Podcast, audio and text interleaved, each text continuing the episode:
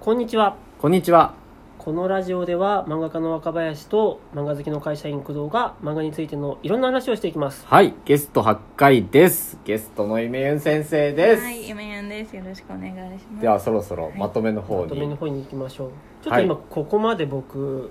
あのキャラ立ての話をね、はい、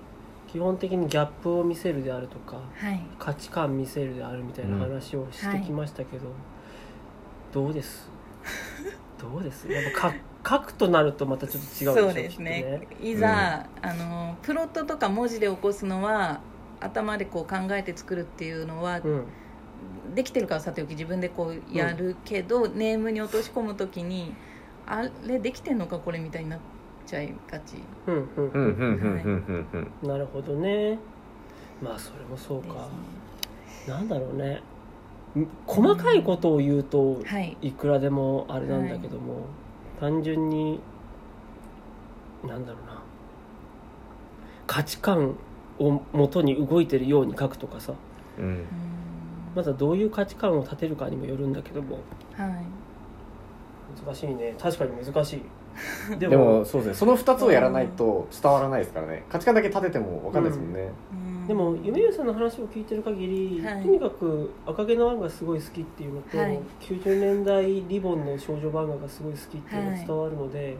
なんかそこを愚直になんだろう真似してくのがうん僕はいいんじゃないかなと思うんですよね。今のところを意識して。そうそうそううん切れる主人公を描いてると気持ちいいみたいなのあるじゃないですか。はい、そういうのは普通にやっていけばいいと思うんですよ、うんでも切れ方ももう赤毛の案を参考に切れればいいと思うんですよ、ううんん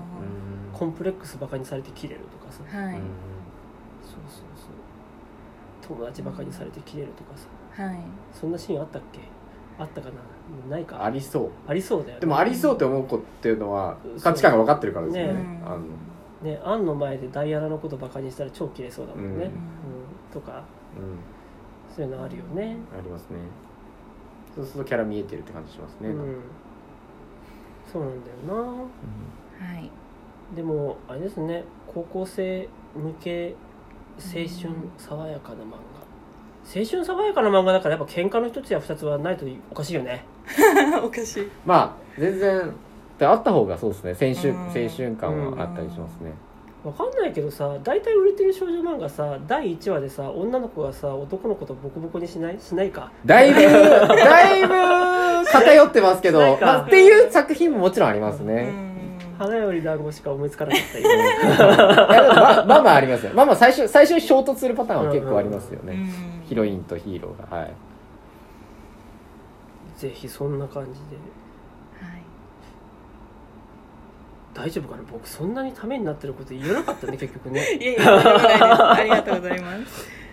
なんですかねどうしたらいいんですかねなんかもう例えばなんですけど、はいじゃあこのいやわかんないですよもう長くなるかもしれないんであれなんですけどここに書かれてるキャラに若林先生がこの価値観をうんこう載せるとしたらあーこんなのとかってあるとそうだ自ね分の書いてる作品に対してつけると分かりやすいのかなっては思いましたまあねでも難しいですよねなかなか、男の子をギャップで見せるはい主人公の女の子を価値観で見せるはいっていうのをやろうとすると最初にギャップって二面性があるわけじゃないですか、はいはい最初の振りの面とはいそのき決めの実話の面があるわけです、はいまず振りの面に対して女主人公が「ああこいつはこういうやつなんだ」もう私は全然興味ねえわって思ってるみたいなさうんはいなんだけど、うん実はこんな面があって見えた時に、はいこの価値観揺さぶられるみたいなのが書けると楽しいよねああはういんそうそうそう逆もしかりだよね主人公の方がすごい強いギャップを持ってて、はい男の子の方の価値観が揺さぶられるみたいなさ、なんか女なんてうんすげえなんか弱っちくってなんかもうからかって遊ぶのが一番楽しいぜと思っていたけどこいつだけはちげえみたいな、俺の顔面に一発くら食らったのはこいつさがっきの話初のめて続きになってだうんこれ大好きなうの、んうんうんお前お前が初めてだぜみたいなのすげえ好きだからあーそうそうそう言わせたいセリフ痩せたい先生えねーなるほそうそうそうで価値観とギャップはなんかはい重要なのはそのどっちかまあなんだろうなどっちもどっちも誰にとっても必要みたいなのがあって女の子にあーもはいギャップと価値観はい見えてる必要があるし、男の子もギャップと価値観見えてる必要があるみたいな、っていうのを抑えられればいいねって思うんへーいやそれを一本の読み切りでう、うん、それを両方その男の子も女の子もキャラを表現するっていうのが、もうあすごいなになっちゃうんですなんかもうなんかそういう段階とかあるんですか例えば片女の子主人公うん、の一人のギャップと価値観をまず見せるところからとかあるんですかそうまあ書き家方庭はいろいろあるがはい、全部まとめて一気にって結構わかんないですけど難しいものうつれづれチルドレンも読めよもうあそこに全部書いたんだからあいやでもつれづれチルドレンなんてはい1は4コマ11本とかなんですよーはういん6ページなんで、うんはいでじゃあ11回分何かギャップとか価値観を見せてるわけさ、うんそうすごいですよね11本全部そうなってるはずなので、はいそれをですね、まあ、ぜひこの後どっかもうウェブでも無料でご覧になりますのでぜひそこを見てね、はいこういうことかとはいでもその考え方がある段階でうん初めてその見見ますよねその位置そうそをうそうそうあー今までは多分確かに漠然とこのキャラ好きだなーっていう風なのだったのが好きだなギャップなんだろうなとかっていう風になっていくとそうそうそううんまた新しくできることにそうそうそうだんだんなっていくイメージはあります考大え体方の問題な気が僕の4コマってはい1コマ目で状況説明なんですよははいいで2コマ目でその状況の中でのキャラクターの価値観っていうのが見えるようになってますはういんで3コマ目でそのキャラクターの感情を動かすような行動っていうのが必ず入るうんうんで動かされたっていうのが4コマ目で入るっていうこの方はほぼ変わらないあーから、ああなるほどっつって2コマ目見てれば大体あ価値観ってこの程度のことを言ってるのかっていうのが分かるはず、でギャップっていうのは2コマ目と4コマ目見てれば多分分かると思う、じゃあああなるほど例えば状況説明ですよねもうもうこれ価値 観が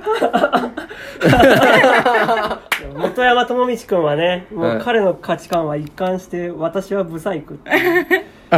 価値観は私はブサイクもう我が輩なんはブサイクですからっですよはいて全ての諦めがそこにもう含まれてるよねだから諦めてるとかそうだから何もできないとかだから躊躇すそうそうるそうみたいな感じですよねこんなブサイクが道で女の子に声かけたら迷惑でしょみたいな話がこのうん「あつれづれチルドレン」の話だよねおっと危ない我が輩としたことがあってあうん大体 2, 2コマ目に価値観が入るでしょは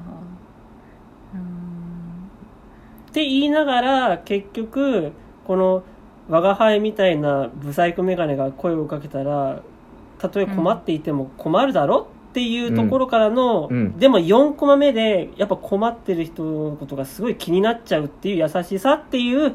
ギャップを見せてるわけ彼はすごいブサイクで女の子に対してすげえ車に構えてるんだけどでもほっとけないみたいな優しさがあるみたいな男らしさがあるみたいなところのギャップを見せてるあギャップなんそうですねそう大体2コマ目と4コマ目がギャップ構造になってる、ああへーうん、でこう言うけど結局もそうそうそうで2コマ目と4コマ目の間のコマっていうのはそのギャップを発動させるためのきっかけコマだったりするわうけさ、んみたいな構造があって大体そうなるみたいなあーそうそうこんなになんか全く今時の女子はって言ってるくせに2コマ目でねはいねチェーンが外れただけではありませんかっつってう全んく今時の女子はって言ってたくせに3コマ目でちょっと女の子がう可愛く、可愛くなんか「うんえっ?」つったらちょっとドキッとしちゃうみたいな、うん、こんなこと言ってるのにそうはそうそうっていう程度のこと、あーなんか私ギャップっていうのを勘違いしてたかもしれないはあはあはあなもっと大きくねうん俺も方なんかも本当にもっと真逆のものというかなんか、あもうそんななんか大層なものじゃなうい、ん、もっとかんなんか軽く考えていいと思う、んそうそうそうなんかあこれもギャップなんだみたいな今そうそうそう違う人の話見てみます俺は女になびかねえぜって言いながら「ありがとう」って言われたらちょっと「ふーん」って思うぐらいのああ分かりやすいいや生徒会長分かりやすいんじゃないですか生徒会長は分かりりやすいかもしれないねはこれは嘘っていう話だいねうん嘘ですねうん、そうだねあああああああそう生徒会長この話は、大丈夫ですあ大丈あと2分あります夫でも嘘分かりづらいかな1本目は分かりづらいのかな2本目ぐらいからが分かりやすいかななんかなんだろうこの話はどうなってんだろうね分かりづらいな まあきっとなんかあるんだよもうもう「つれづれチルドレン」をみんなで買って読んでくれみんな買って読んでくれこれどちらかというと女の子の方のギャップになるんですかね女の子の方のギャップっていうかなんかこのえっ、とねこの嘘っていう話の肝ははい女の子が男の子に彼氏に対して嘘をついちゃったっていう話なんだよねはいそれをずっと隠し続けてる罪悪感に苦しむっていうああ話な本のさ当は D だったってそうそうそうそうなるほどでなんかなんだろうな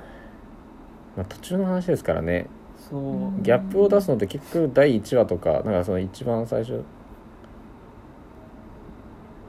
なんか女の子がなんかえー、なんて言うんだろうでも説明が難しいななんか嘘をつくかって思ってるんだけど男の子がすごい自分のことを信じて優しくしてくれるからそれがすごい罪悪感としてズキズキ痛むぜみたいな、みたいな作りだって書いたんじゃない多分知らないあもうすぐ時間ですね時間ですね、はい皆さんどうでしたいや勉強になりましよたかったよかった、もはう勉強になったって言うしかないよねもう何とも言えないですねいいやなんか本当ギャップっていうのを難しく考えすぎてたなっていうのが一つありまうんすしそっかそっかそこはあったかもしれない、はいうんうんうんううんんいやでもそれが伝わってよかったですね、ギャップとか価値観とか難しい言葉で言ったけど、はいそんな大層なもんじゃないっていうぐらいには思っといて、はいありがとうございますはいゲストゆめゆんさんでしたはいありがとうございます